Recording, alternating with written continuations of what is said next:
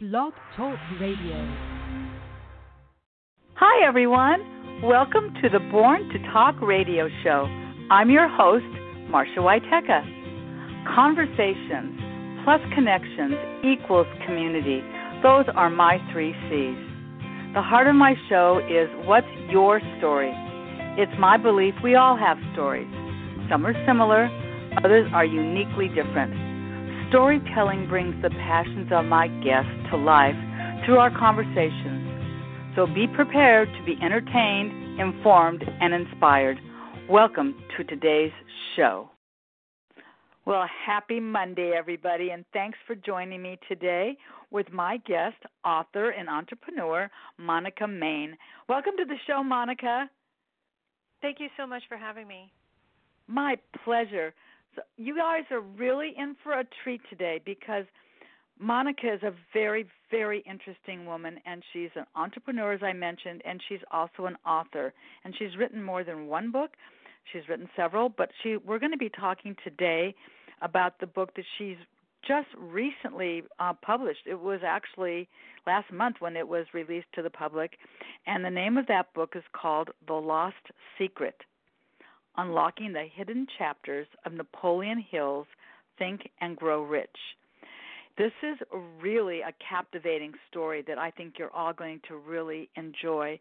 And before we get over to the subject of your book and, and why you wrote it, I think it was always nice uh, in the beginning of the show to get to know my guests just a little bit. So, could you just tell us a little bit about yourself, where you're from, things like that? Sure. So I was actually born in the Chicago suburbs, Evergreen Park, Illinois, and you know, I I grew up a very humble upbringing. I mean, it was probably lower middle class, working class area. And, you know, I at times didn't know i guess how poor we were until maybe when i was older probably when we moved out to california when i was 13 years old that i realized when i was starting to see the dichotomy between kids that had money and kids that didn't because i we we moved directly into orange county which is uh where there's a lot of wealth. And so I didn't really realize how humble my beginnings were, but I realize now how valuable those humble beginnings were to me and it just allows me to stay open to everybody and everything uh, as I progress on this path that we call life. Truly. What did you um attend college? I did. So I actually got out of high school early. I actually took the CHSPE exam, which stands for the California um High School Proficiency Exam. So I got out when I was mm-hmm. actually almost 16, just 15 and a half when I took the test and Ooh. I passed. And I just couldn't handle you know structured school anymore and i wanted to immediately go into a junior college and so i wanted to start taking entrepreneurship classes and then i was very very disappointed when i first started taking these classes because i realized that my first professor admitted halfway through the semester that he never actually had a business. So he wrote this book about business and talked all this smack about how to start a business and then in the middle of the semester said oh by the way i never had a business before. And i was so deflated. I mean it's it's like you're 16 years old you're going into this thinking everybody's honorable and everybody is there to try to teach you and assist you and you find out that it was just a sham. And so i just started to i guess become jaded at that point. And i didn't realize that that was going to be the very beginning of a very long road on the school of hard knocks if you will as far as becoming an entrepreneur and a successful business owner because this is stuff that they simply do not teach in school.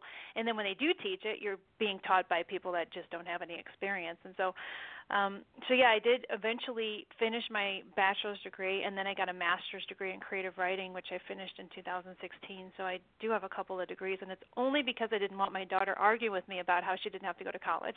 That's the only reason why I finished school. And that was it.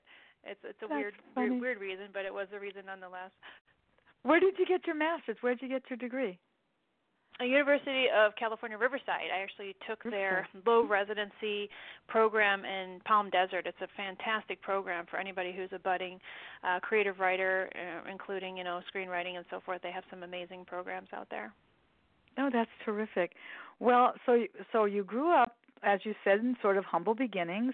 It's funny because I didn't realize when I was growing up at at the same age at 13 that that people had more than I did. I I I didn't realize that that people had more money than we did. I didn't really want for anything, so I didn't even know that people had more. So I can kind of relate to what you're saying. One of the other things that I do know about you is that you started practicing yoga at a fairly young age, didn't you? Right. Well, I mean, it was in the Chicago suburbs. It's the Temple of Kriya Yoga, which actually still exists in Chicago. It's um, located on Kedzie Avenue, and um, a guy named Kriyananda actually had founded the Temple of Kriya Yoga, and he was a student of Yogananda, and it's based on kind of like a Hinduistic Buddhist um, set of principles. It's more of a philosophy rather than an organized religion.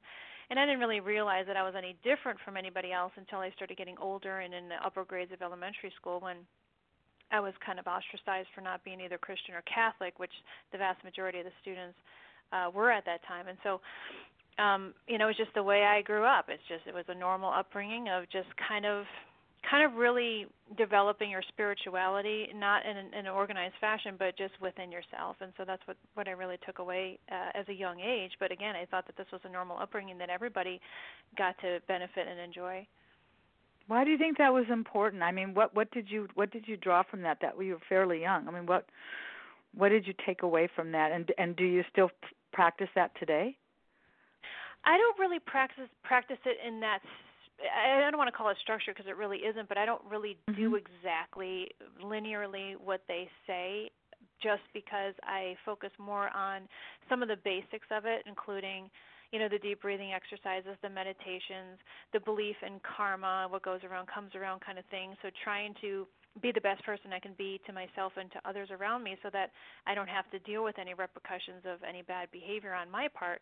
And so I just keep the basics of that going, but at the same time I've over the course of the years been able to unfold my own I don't want to call it a religion, but more of a philosophy where mm-hmm. I've been able to take the deep breathing on a different level to be able to have my own connection with the God force rather than a connection that would have been forged by somebody else's recommendations or you know philosophies in place because I feel like we all have to get to that place where you have to find a way to have your own connection and it's not necessarily going to be in a way that somebody else has told you. So somebody else might be able to say, "Hey, you could just sit down and meditate every day and do this this and that," and that might work for them, but it might not be your your bag, you know what I mean? So I do. You might have to you know like i've noticed that I, I can meditate with my eyes open. I almost have to because i have such a busy mind. I'm a type a personality.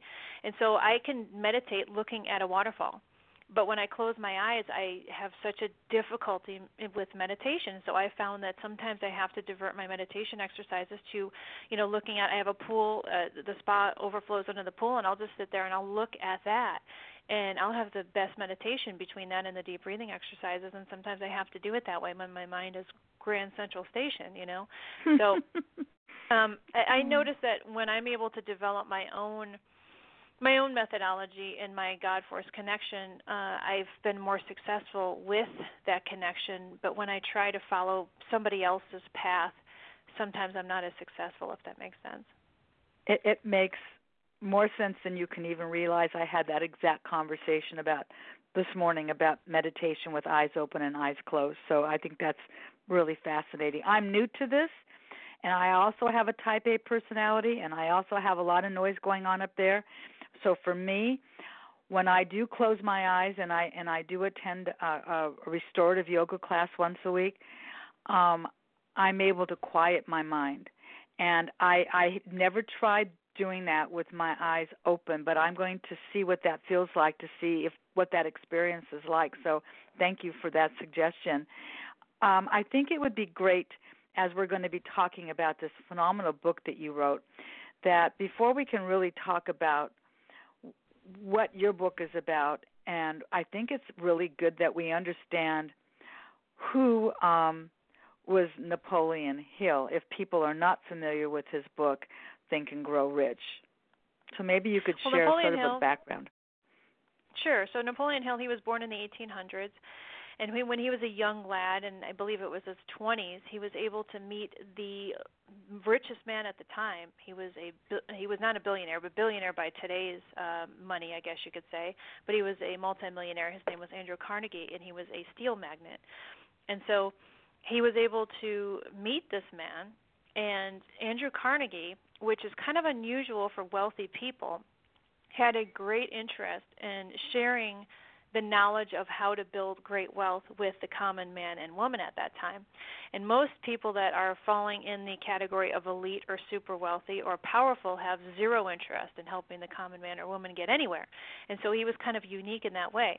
So he had an early conversation with Napoleon Hill at that time, and we're talking about the turn of the century, the 19 early 1900s, where he had asked Napoleon Hill if he would be willing over the course of a couple of decades minimum to kind of follow him around, kind of get an idea of how wealth works, but also to get cues and information on exactly how he becomes wealthy or how he became wealthy, as wealthy as he was at that time, based mostly on the mental attitude and the spiritual attitude. And so uh, he Napoleon Hill was on this plight to kind of take notes and check things out and see how things worked and start putting together kind of a map for the common man or, or woman who wanted to become wealthy on what to do to become wealthy like Andrew Carnegie. Unfortunately, Andrew Carnegie died in 1919 before I believe the apprenticeship with Napoleon Hill was fully complete, but at least Napoleon Hill had enough information to start his writings. And so, with some of the other inspirational writers at that time, they were considered forward thinker, metaphysical writers like Charles Haanel, which predated Napoleon Hill between the writings of Charles Haanel and the information he was able to get from Andrew Carnegie, uh, Napoleon Hill began his works, um, starting with a variety of different writings over the years, including The Laws of Success, Think and Grow Rich, um, Outwitting the Devil, and many other titles that he's come up with since. And so he was originally an apprentice of Andrew Carnegie, who was at that time the wealthiest man in the entire world. Isn't that so interesting? What was the difference when they met? What do you do you know what the difference in their ages were? I mean, was um Napoleon Hill considerably considerably younger? He was. He was.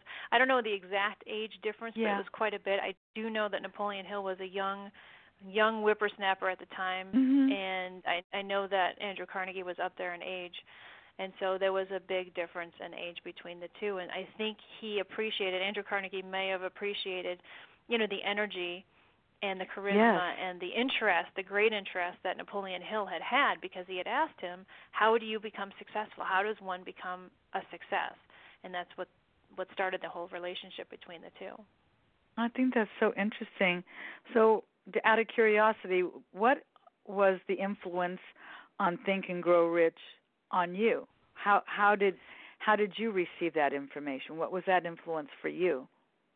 The very first time I picked up a Think and Grow Rich book, I was living with my grandparents when I was nine years old, and I went digging through my grandfather's closet, and I found an original 1937 version of Think and Grow Rich. I didn't know how valuable it was at that time when we were talking about 1983 or somewhere in there, and I was really enamored by the title, just the title. I mean, it wasn't even opening up the book and reading anything, but the title.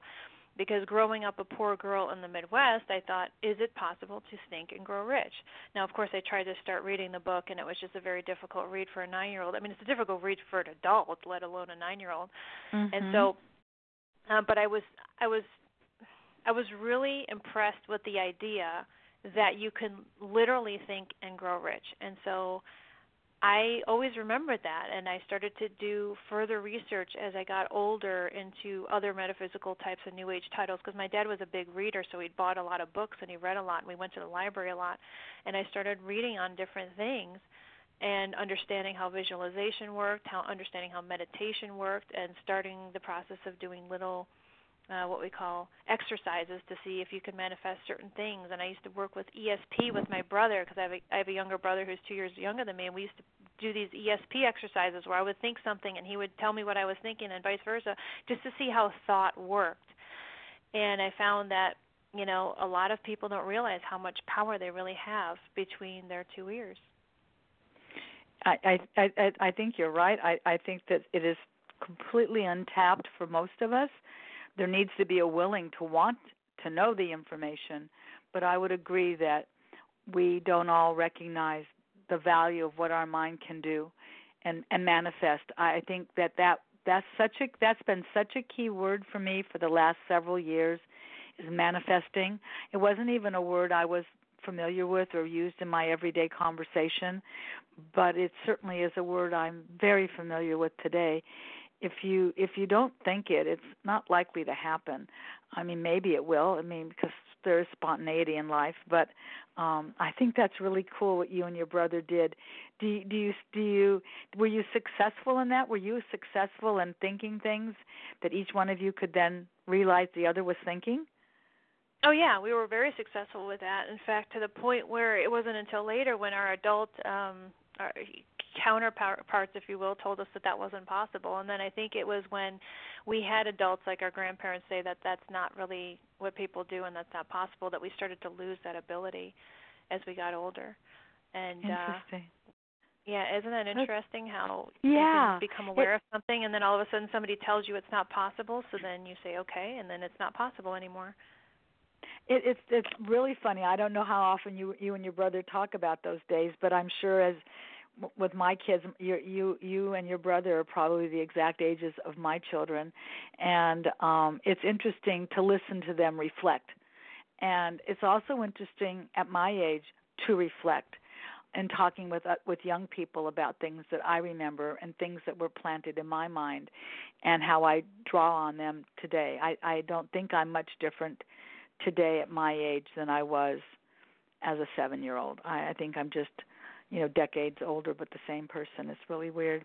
No i'm um i'm sure it's not weird at all. I think you i think you absolutely are the same person. You're the same soul. You're the same spirit. You just have additional experiences that you didn't maybe experience at the age of seven that you have experienced since then. So you're absolutely the same soul the same person. Yes you're right. I don't think that's deep. I don't think a lot of us take the time to think about those things, but when you do reflect, uh, it's it's pretty exciting and um, sort of an awesome thought process to think about things like that. That's why parenting is is so feels like a very important role that we have in life.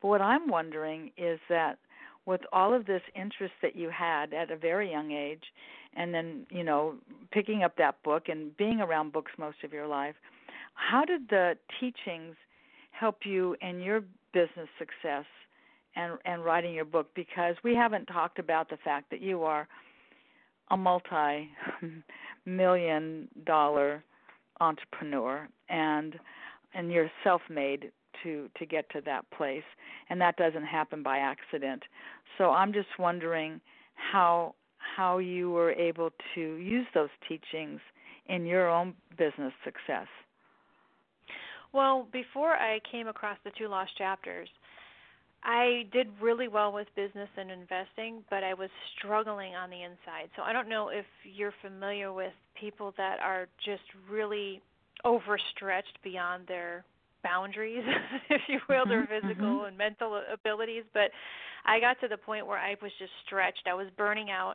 I didn't know how I could juggle so many things at once and it just didn't feel like it was worth it to me anymore. I just wasn't happy or interested or satisfied with where I was. Um, and it wasn't the money part. It just was that I felt like I was on this treadmill and somebody was turning up the treadmill to go faster and faster. And I knew as I got older that I was not going to be able to keep up that pace anymore. And so I was starting to crack.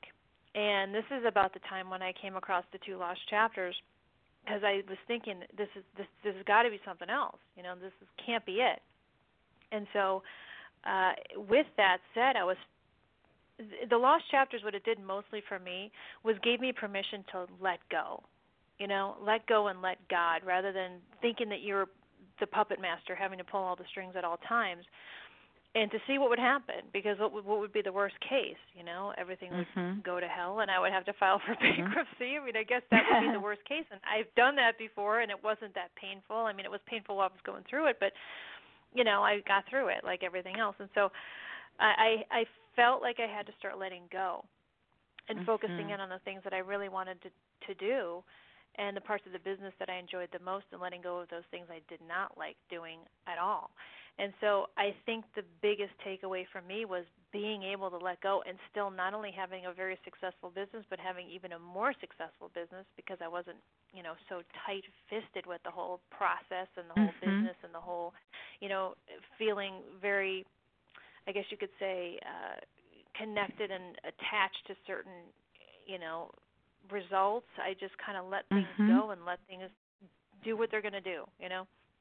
And so it's I believe so that I think that was the biggest yes. takeaway for me and why and how I'm continuously able to become successful with this whole process even more so now than ever because I kind of let everything go, you know. I I I as you and I spoke before we went on the air about my lifestyle and your lifestyle and and words and I mean it's kind of like that cartoon where a light bulb goes off in, on top of your head. You used a word that is used a lot in my household right now, which is attachments, and um, and by releasing some attachments and maybe some judgments, and um, those those words carry a great deal of weight, and it and it really can affect how you live your life. And if your shoulders are up around the bottom of your ears or if they're kind of relaxed and down where they're supposed to be it's it's really it's quite remarkable how our bodies um also function when you mentioned you know a juggler which i feel like oftentimes or that treadmill that you know that that we put ourselves on i don't know about if i don't know if you do this but i'm just curious uh do you ever talk out loud to yourself all the time all me the time. Too. In fact, if anybody was ever recording me, they would probably mm-hmm. throw me in a rubber room. I love that. Oh my God, I I love that you said that because I try to I I tend to do it in the car. I I tend to do it in the shower. You know, I there's certain places where I just uh before I get out of bed in the morning, my my morning routine is oral. It is it can't just be what I'm thinking because what I'm thinking doesn't feel the same as what I hear myself saying. And so I think I'm it's your higher self. Quite honestly, I think that there's a split there's a split set of people there and it's not really just you talking to yourself. I think it's your higher self talking to yourself because if you notice you get a lot of really good advice from yourself mm-hmm. and it's really coming from kind of a different place if you think about it. If you really feel in tune, it's like something that you would not talk to yourself per se about. You right. know what I mean? I do like you're getting you the answers from some other place and it's almost like your higher self is either connected with other resources to give you the right answers or maybe it really is coming from somebody else through your own lips. Who knows? I have no idea how that works. I i love that though. That's that's that's something that we share. So back going back to your book and you've talked about unlock because I think the title of your book is so important, and I, I'm going to I'm going to say the title of your book once again, which people can purchase and they can certainly see it online. So the title of the book is The Lost Secret: Unlocking the Hidden Chapters of Napoleon Hill's Think and Grow Rich. So that in that unlocking those hidden chapters, um, there is obviously a story behind knowing that there even were hidden chapters and I mean, I, I know that we want people to read your book, obviously, but I do think this is a pretty interesting story, and I thought perhaps you could share that with our listeners. Sure. So I was at a conference, a business conference years ago, and it was one of those times in my life yet again where I was hitting up against a brick wall. I was successful. I was, you know, from the outside looking in, I have had it all, but I just felt like something was missing. And so after a long day of conferences, I went to the hotel bar and I was sitting there and I noticed an elderly man that was sitting two bar stools to my right. And we just started chatting and we were there probably chatting for a good maybe hour, hour and a half. And at some point in time, he told me that he was the stepson of one of the people that worked for the Ralston Society, which was the original publisher of Think and Grow Rich back in 1937. And that he started talking about did you know that there's these missing chapters. And at that time, I was already starting to feel like I had a headache, and I was starting to think that maybe the guy was a little off his rocker. So I didn't really get into a lot of detail as far as uh, what his assessment or you know theory was as far as why he thought that there was two lost chapters but I did give him my business card and I said, "Listen, I have a lot of other book titles. If you'd like me to send any to you for free, I'll be more than happy to do that." And I exited from the scene. And so it was years later that I actually heard back from him. His name is Roy, and he had sent me copies of the two lost chapters of Napoleon Hill's Think and Grow Rich, and I was shocked. This happened in the um holiday season 2 years ago actually in 2017 and I could not believe it. At first, I thought, well, could this really be true? Could these is this a hoax? What is this? You know, and so I really started diving deeply into Napoleon Hill's Think and Grow Rich, the actual original book. In fact, I went so far to purchase a first edition just to make sure that I wasn't getting any uh, pri- uh you know editions thereafter just to make sure that I was getting the purest possible form of, of his writing to get an idea of what he wrote like what his kind of his theme was throughout the book uh, what his um, you know how how he kind of worded things. And it was after reading Think and Grow Rich several times and then putting those final two chapters because it was chapters 16 and 17 that were never published and the last two chapters that were stripped out right before it was published in 1937 and I'm like this is it. This is the part that's missing from this book because at the very beginning of Think and Grow Rich he promises a secret at the end. I don't know if it's in the intro or the or the first chapter. I believe it's in the introduction where he says, "I will give you the secret." And at the end of the book, there's no secret. He gives you mm-hmm. no secret at all. And so when you read the two lost chapters, you see the secret. It's there. And you're like, "Okay, this now it all is this is this is all fitting together. This is the puzzle. This is the missing puzzle pieces. The most important, I should say, because this is the secret that even the book and the movie, The Secret, doesn't even talk about. And this is powerful stuff. Powerful ways of being able to manifest anything and everything that you want in life. And this is the missing key. It's in those two lost chapters. And how do you how did you I mean, I guess I would want to know so he was a relative and I get that how how did how do you, how did you how could you authenticate that how how did you how did you know that if they really were those two chapters well i didn't and so i happened to meet my now publisher and agent his name is bill gladstone and he does a lot of work in the metaphysical new age publishing field and so he looked at them because I wasn't sure if I could publish them. I didn't know what the legal rights were. I had no idea mm-hmm. about any of this stuff. And so I was able to meet him through some contacts I had, and he looked at it and he the very second he saw these, he's like, "This is definitely Napoleon Hill's work." But then he went a step further and he gave the work to Bob Proctor. And if you're not familiar with Bob Proctor, he's also a forward New Age uh, metaphysical um, kind of kind of a big dude as far as in the metaphysical world. And he was even mm-hmm. in the movie The Secret.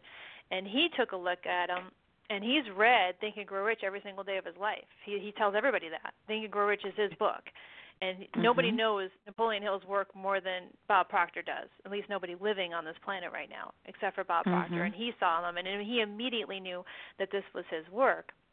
Now, of course, to authenticate it, I don't know what procedure would you'd have to go through. Mm-hmm. I don't actually have the the real pages. He just gave me photocopies of the real pages mm-hmm. of the book but it seems pretty legit to me. I mean, I've gone to as many people as I possibly can to right. try to validate these, and everybody that knows his work um, seems to think that these are real.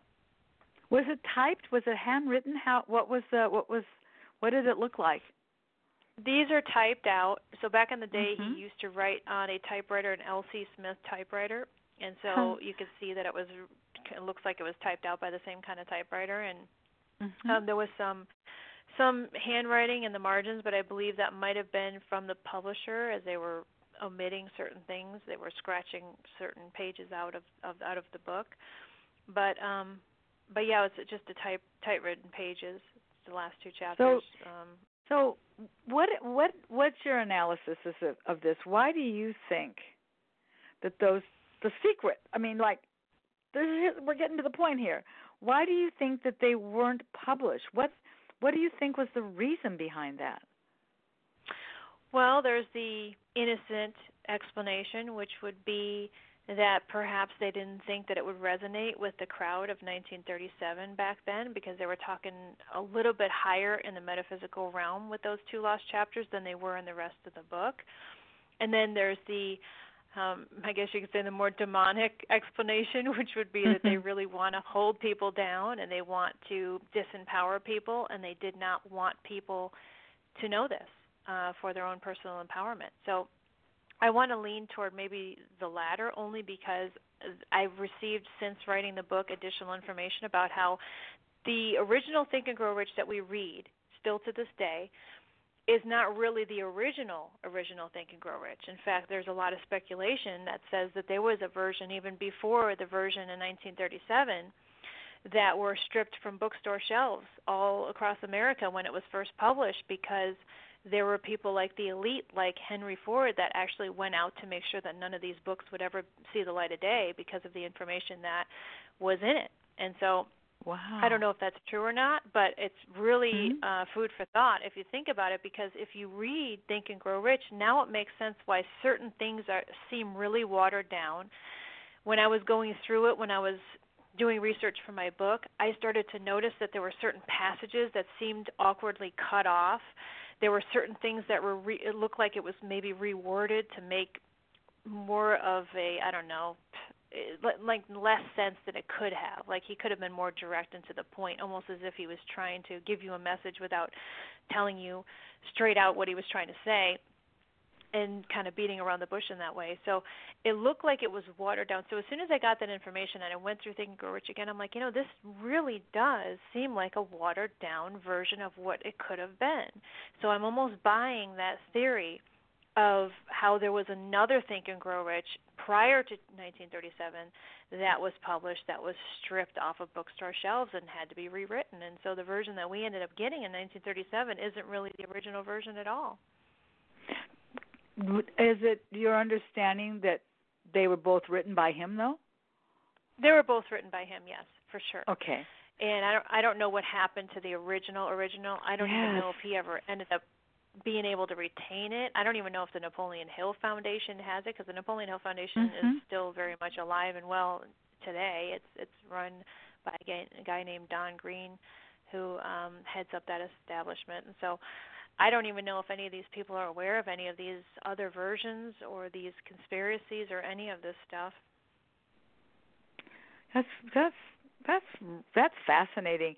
Can you imagine in today's world what this would have been like with what the technology of today and the social media of today and the instant Google of today and how how that would just whew, that would just be that's it's pretty remarkable when you think about that, you know, and and how Yes. people verify things. It's really But I don't something. know. Would it have gotten the attention though? Would it gotten? I mean, there's so much noise nowadays. How do you get that kind of attention? And how would anybody really know to direct their attention and to care about it? I guess would be the big million dollar question there. Wouldn't it? Yeah, it it certainly would. And I wonder wonder if you were to take a survey of certain decades, people of certain ages, people in their 30s, people in their 50s, people in their 60s, 70s. I wonder how many of those people really saw that as um their way of establishing themselves in in in industry and in business. You know, I think it was was really really respected, wasn't it? I mean, truly. It was, but it's still a big thing. It's a big deal in certain industries like the insurance sales industry. I know most salespeople in most industries know the book Think and Grow Rich, no matter how young or old they are. But other Mhm. industries, like for example, I was about to go on a show in Palm Springs, but the producer of the show wasn't familiar with Think and Grow Rich, and so therefore he decided not to have me on the show. Well, the guy was like in his 70s, and I'm like, how is this possible? Everybody else who I've Mhm. ever talked to in their 70s knows this book, and so Mhm. I think it has a lot to do with the industry that you're in, not really necessarily the age, but the industry that determines whether or not you've actually heard of this book. Everybody in entrepreneurship, business, investing that I know of has heard of this book, no matter how young or old that they are. So right. I think that has a lot to do with it. So, for people that maybe haven't read the book and and don't understand how how it's broken down and the fact that there are steps, for you, well, maybe we should establish how many steps there are. How many steps are there in your book? Well, I originally well, I should say the original Think and Grow Rich had the 13 principles. Um, so I actually rode on that whole concept that he had because I, would, I wanted to honor everything that he wanted to talk about in his book, but I wanted to bring it up to speed for today's day and age. So I did do that. I honored all of his steps. And then I have my own steps, which is about eight steps, which is uh, roughly half of what he had. And then, really, in all due honesty, there's only one thing you need to, to know how to do, which is actually in chapter 17. It's the final chapter the second of the two lost chapters of Think and Grow Rich. Um, and, and you literally whittled it down to one. so I try to, you know, minimize as much as I possibly can. Mm-hmm. Um, cut out any of the slack if you can. And so, you know, it comes down to one. There's only one principle that's most important out of all of this, and that's it. Save it. And save it. We'll talk about it towards the end. Let's let's hook people in. We'll we'll we'll okay. get that that principle. That will be cool. So principles and steps are we are we sort of talking about one and the same are principles and steps sort of the same concept not really principles are i guess you could say are laws if you will and then steps would be how you can act how? those out mm-hmm. or how you, yes um and so i think that's how i am able to diminish it down to you know just a handful because you have the basic principles but then you can whittle it down to things that you need to do every single day to be able to manifest what you want to want to do or That's, be in life. Right. Well, that that that makes sense to me. So, have you personally used these steps when you wrote about the lost secret in your own life? Yes, absolutely. In fact, the most powerful one I have is my 30-day action plan you're able to actually do most anything as long as it's something that could realistically fit in 30 days. I mean, obviously, if you need to lose 200 pounds, that's not realistic to fit in in 30 days. But you could certainly mm-hmm. start the process of losing 200 pounds in the first 30 days. You just choose, you know, more reasonable number, like maybe 20 pounds, the first 20 pounds. So I have the 30 day action plan, which is exceptionally powerful, and it seems like on its face it's not that big of a deal, but it really is the way I have people specifically write down the steps that they have to take, which is weekly.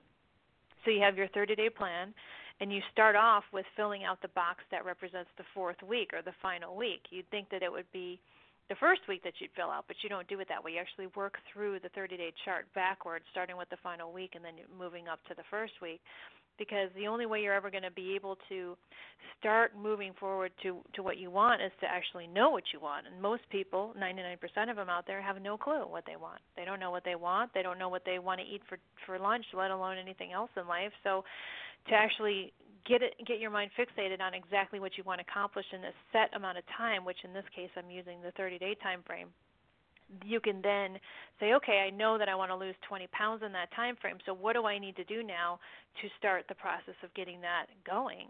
And that's how you can work backwards through the 30-day chart. So I found that my 30-day chart is mind-blowing and how well it works, how succinct it is, and how it really keeps people razor edge focused on their goal to where they can meet it almost every time as long as they stay focused. It's it's interesting. I'm looking at that page in your book as we speak, and um, when you talk about my 30 day success plan, which the fact that you call it a success plan is different than my 30 day plan, because yes. you've already implanted the word success, and right. then you, underneath that you write the single goal I want to achieve in the next 30 days is. And the way I'm going to do it is by accomplishing these critical things each week just think about how if we all just wrote that down and, and bought your purchased your book, which I think everybody should do, uh, then you could for yourself do that. If you if you are already razor focused, well, congratulations. But for most of us, we have a lot of different areas. Well, what do I want to do? First of all, for me, if you were working with me, if you were sitting together with me and we were just talking about me now and not you particularly, but you've got the expertise, I think the first thing you'd want to identify and that I would want to identify is the definition of success. Right. What does success mean? Is it well, it's obviously going to emotional? mean something different for everybody. Yes. Absolutely. But I don't think that the um action plan, for lack of a better word, your success plan would be any different, regardless of what that is. If the if your success if you want a success plan on how you're going to re-landscape your property and and use drought resistant um, plants, well, how are you going to go about doing that? And what's it going to take for 30 days to make that happen or or you you are going to begin a new business venture. I mean, I can see where your book um, really is applicable to anyone that wants to have um, an understanding of their purpose and what they want to do. It, it just makes total sense to me. Absolutely. I, right, I but also too, the key word there is to focus on one thing because I think everybody's all over the place where they're like, well, I just don't want to lose weight. I want a new car and I want this. Okay, well, why, why don't we start with one thing first, see how that goes, and then just focus on the remaining balance of what you want as time goes on. And I believe that that's why this success plan is so successful is because you I force people to just focus on one thing right now the most important thing, the thing that you have the most desire to achieve in the next 30 days, and then you can move on to the rest of the stuff as you go along. Thank you for that clarity because I I could see me and the way my brain works. Okay, here's a success mm-hmm. plan for my radio show. Here's a success plan for my travel plans. You know, and what you're saying is wait, wait, wait. If you're going to um spread that across a piece of bread, it, it's not you aren't going to you aren't going to be successful. You need to be focused, and I I I appreciate you helping me clarify that that what is important to you right now, and what are the steps that you're going to take to get there. And I think that that's that's that's really important. What I love about that though is that it takes you off the hook for everything else. We put so much daily, weekly, monthly, annual pressure on ourselves. It starts usually with the new year with this whole list we bust out that we oh, got to yes. all the things that we have to do. And it's just a lot of pressure and then all unfortunately the way life is it's so distracting and overwhelming anyway that it's very easy for us to just drop the ball on all of it and do absolutely nothing, none of it. And so what I like about the 30 day plan is it's like, okay, this is the only thing you're going to focus on for the next 30 days. Yes, you can open yourself up to the 101 other things after the 30 days, but let's just focus on the one thing. And it kind of gives you the breathing room to just focus on the one thing. And then you can worry about the rest of the stuff later. Let's just focus on the thing that you desire the most, whether it's losing the weight or starting the process of a more healthful lifestyle for yourself, or maybe just to get through a 30 day workout plan for yourself just to see that you mm-hmm. can do it. Um, and then it really lets you off the hook. You don't have to feel the pressure of all the other things that you feel like you're under pressure to get done like yesterday. I mean, all of that stuff kind of goes out the window, and you can worry about that later. Just focus on the the, the greatest desire right now for 30 days by itself. I think that's great, and I heard you say, like I said, I've been mentioning this through this whole show is is words matter, and and I and and a descriptive word that you used was it gives you some breathing room, and yes. it's it's right back to that breath. It, it we we for for many people that don't recognize that value and I didn't. I am absolutely one of those people that did not recognize that value at all. Um now that I'm and and just because I recognize it doesn't mean I've uh, perfected it by any means. It, I am absolutely a work in progress, but aren't we all? And yes. this book is a is a guideline, and I and I can appreciate without judgment how you might be able, like you said. I mean, just what you've just said to me, that makes sense to me. Find find what is really important for you right now and let those other things go because they're going to be there anyway. They they didn't disappear but your but your focus is on that action plan and that success plan and how you're going to do that the critical things you're going to do each week to achieve that. I just i think it's brilliant. Um do you think I, i'm just going back to the book a little bit. Do you think that in your book there's a significance in the order in which those steps are written? Is it important that you, that you follow the steps chronologically? Yes and no. There's certain steps obviously that that need to go before others. Like for example, when you identify your burning desire, you obviously have to know what that's going to be before you can move forward on any action plans or, you know, even the manifestation process through visualization, deep breathing, and the other exercises that I have. So obviously, you have to have that in place first and foremost. I think once you have the burning desire in place and you know without a doubt what it's going to be, then the rest of the stuff can kind of be taken out of order if you so choose. And some of the mm-hmm. things might not need to be used at all. It just depends on who you are and what fits best with your personality and you know what makes you feel comfortable, what methods you like because we don't want you to be using methods you don't like because you're not going to respond well to them and they're certainly not going to work for you. So right. there are certain principles and methods that work well for you and others that might not be something that you want to do or something you don't believe on and so you just move to the next one. Well, that's, that makes sense. So in the business world, what would you say are the top tips for being successful? If you could just, could you are there some tips if people are listening that you would recommend that would help them be more successful in their business? Yeah, I mean there there are some. First of all, get into something that you really want to do. Don't be doing stuff just for the money because let's just be honest, if you want to do something just for the money, you could you could simply stand on a street corner and be a prostitute. I mean, it's got to be something mm-hmm. more than just for the money. You have to do something that you're really passionate about, really excited about.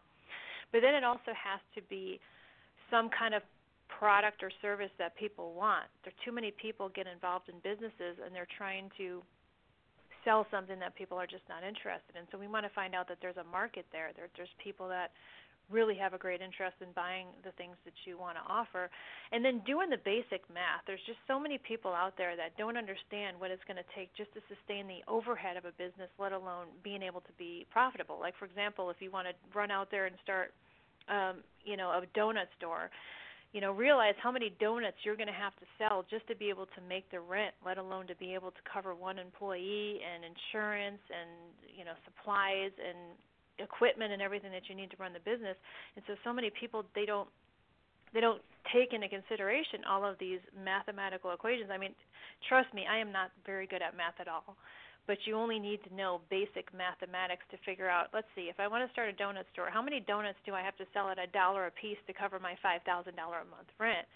It doesn't take a rocket scientist to to know that it mm-hmm. takes a lot of donuts to do that. So, and right. are you willing to put that kind of energy behind that product, or would it be better to maybe focus on a different product that you have the same amount or more passion about that can be more profitable than selling dollar donuts all day? So these are the things that a lot of people don't think about. These are the things that they certainly do not teach in school.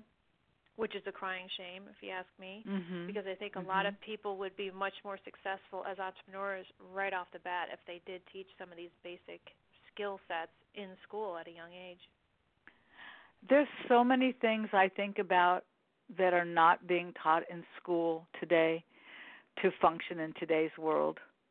Um, kindness might be one of them, but right. I think that what you've just said makes a great deal of sense because I suppose it's relative, Monica. You know, competition back in the 30s was was their reality and their competition. It certainly isn't relevant to the kind of competition that people have today and, and, and how different that is and how expensive it is to live and you only have to look around major cities including where you live where I live where other people live and recognize that there are people that do not make enough money to afford rent and housing their children and right. keeping them warm and keeping them fed you know there's there's a lot of things that we could improve upon and um, as a society and I, I do think that that's that's really really important um, regardless of what you choose to do I, I also want people to know that you do have um, a great website and um, I'm going to I'm going to spell Monica's name completely out because Monica is spelled like you would think Monica would be spelled M O N I C A. Her last name Main is spelled M A I N, not like the state. MonicaMain.com, and there's all kinds of um, um, things that are listed on your website. There's people that can visit you. You can they can get in touch with you directly. I like it when you say monicamain.com. Uh, com, see you at the top. I, I like the way I like your your logo for that, and I think that people that are listening can easily go to their favorite bookstore, or they can go to Amazon, or they can go wherever they'd like to purchase your book, um, because I think that people that are listening um, would probably like to purchase this book.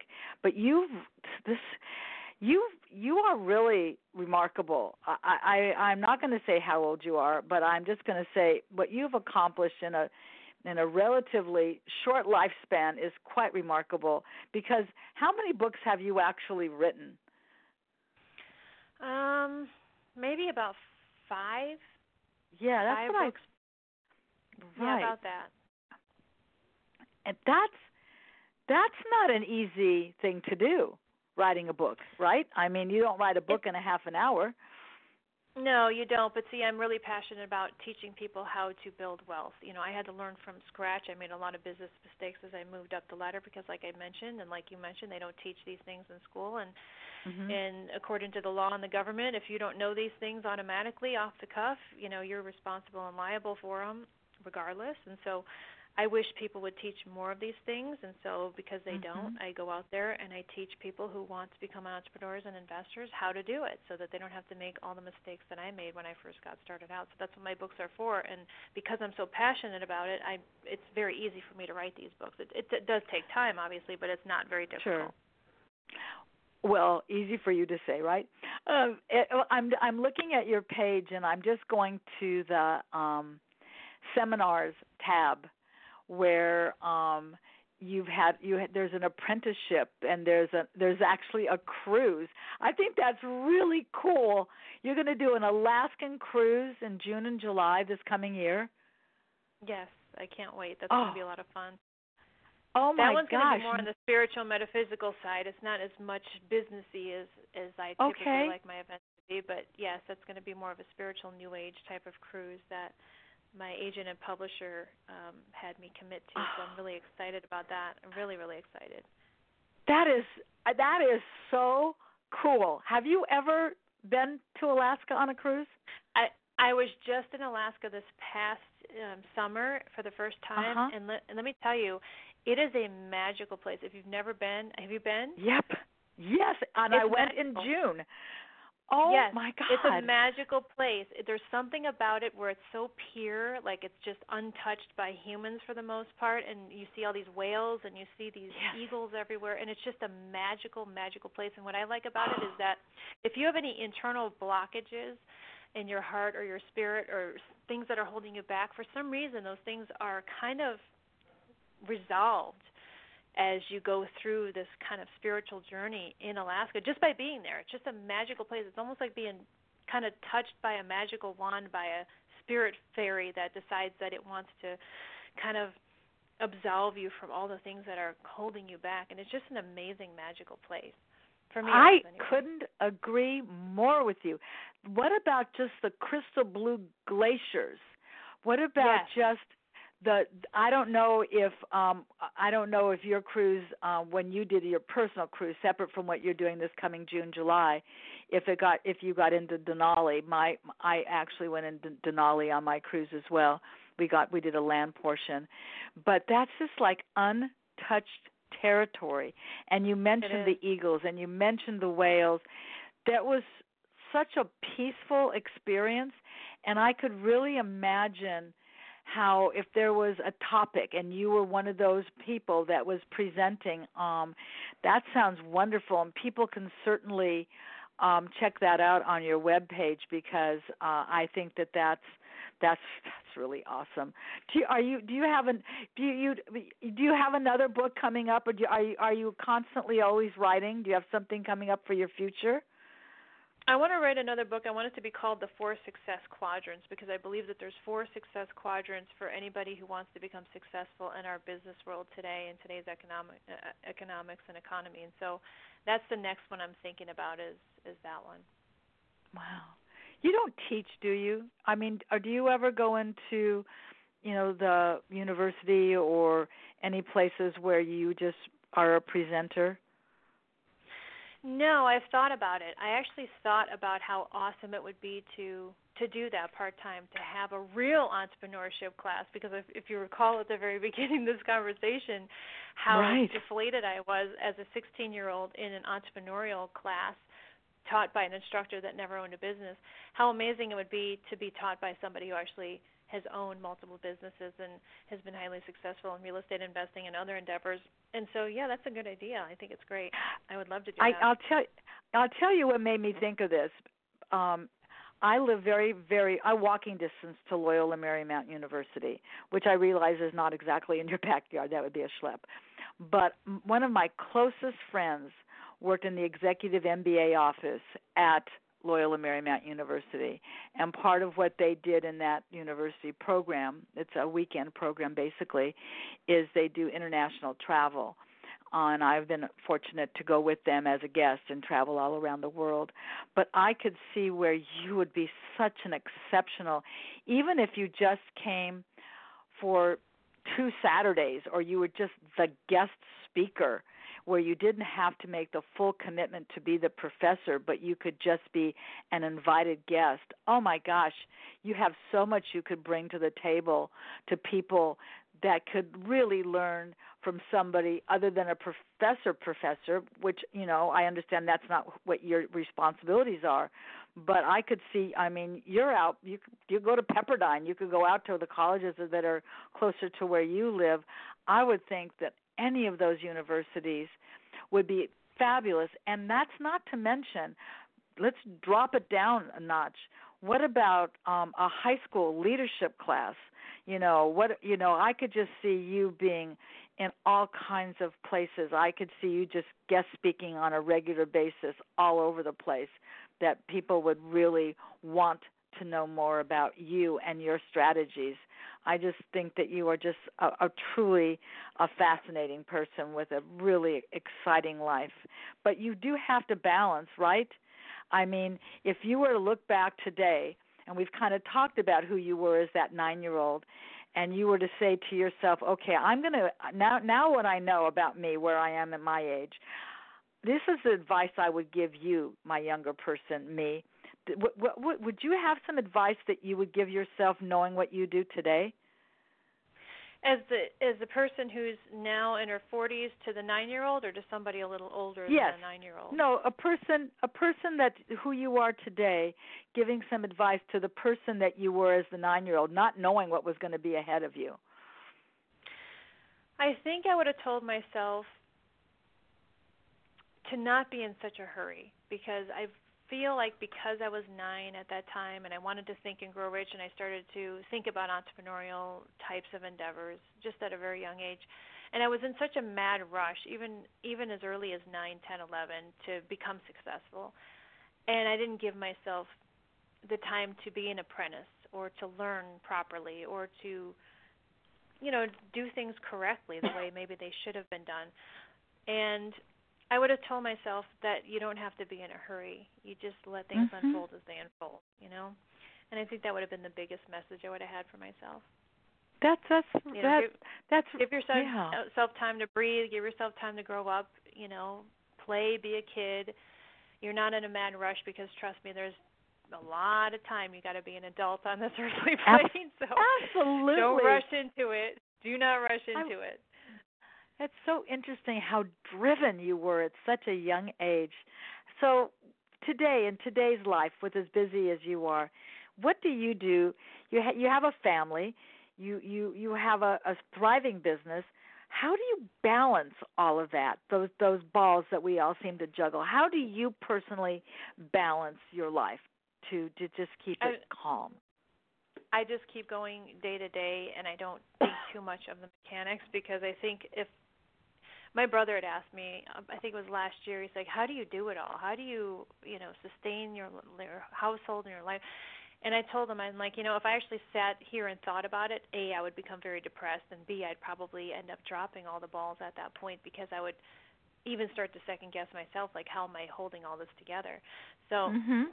i think just the ma- it's just the magic of letting it go letting it be letting it do its thing. And i think a lot of components work on their own in kind of a magical way, if you will, and I just focus on what I'm really good at, which is marketing and investing and working with my students and you know just teaching people sharing the message of being self-reliant and you know a wealth building entrepreneur. That's what my goal is in life is my purpose is to teach other people how to what we call become a from scratch entrepreneur and millionaire and I'm very good at what I do and that's my sole purpose in life and that's what I focus in on. As long as I focus on that dream and that goal, then everything else kind of falls into place on its own.